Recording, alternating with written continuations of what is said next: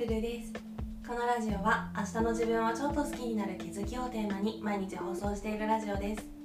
1日2回私なりの心地よい暮らしのコツや日常での気づきをお話ししています。もしよろしければフォローコメントなどなどお待ちしております。ということで今回は日常のあらゆる場面で快適さを取るかそれとも節約を取るかっていう問題に直面するよねっていう話をしたいと思います。いうのも最近すっごい寒いじゃないですか。で結構暖房をずっとつけてたらなんか今月使用電力量がすごいことになっててうわーって思ったんですよ。このままいくと多分今月まだ請求は来てないけどきっと電気代めっちゃ高そうだなと思ってなんか冬ってただでさえ寒くて辛いのにその上出費もかさむってなんかしんどいですよね。はい。でこういう時って節約しようとしてエアコンの設定温度を下げたり場合によっては寒いけど我慢したりしがちだけどそうすると今度は当然ながら快適さっていうものがどんどん失われていってそれもまた損失が大きいというかそのバランスを取るのがすごい難しいなって思うんですけど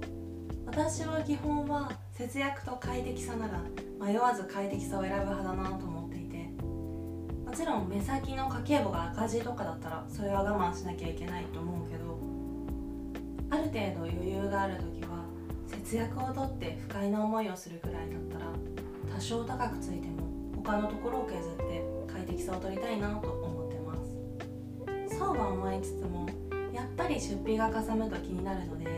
結構これをやったら光熱費はこうなるみたいなことを地味に研究してるんですけど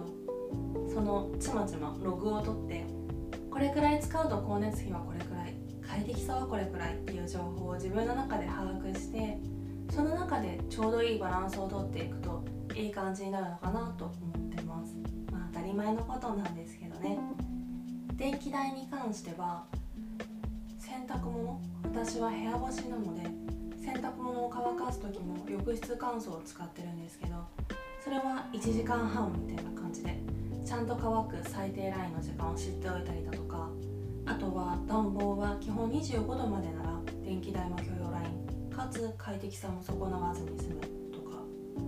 あとは寝る時は暖房を切って起きる12時間前に25度で風量を最大に設定しておくと起きる時に苦痛じゃないとかね。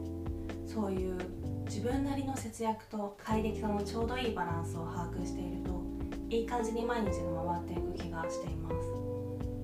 私1年くらい前に電力会社を東京電力的な大きなところから LPO 電気っていうところに変えて今はそこを使ってるんですけどその LPO 電気が地味にものすごい便利でこれまでは請求が来るまで使用電力量が分からなかったのがネットでログインするだけでリアルタイムでもう1時間とかそういうレベルで使ってる電気量が分かるようになってああ暖房これだけ使ったらこんだけかかるんだなとかそういうのがよく分かるようになったので一つ一つの行動に対してピンポイントで対策がしやすくなりました。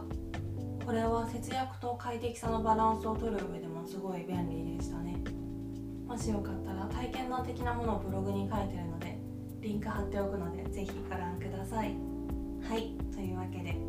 いろいろ話題がどちらかってしまいましたが節約命とか逆に快適さ命とかそういう極端な考えに偏りすぎないで節約と快適さのちょうどいいバランスを取りたいよねっていう話でした。レターでの質問感想も絶賛募集中ですのでぜひぜひお気軽にいただけたら嬉しいです。それではまた次の放送でお会いしましょう。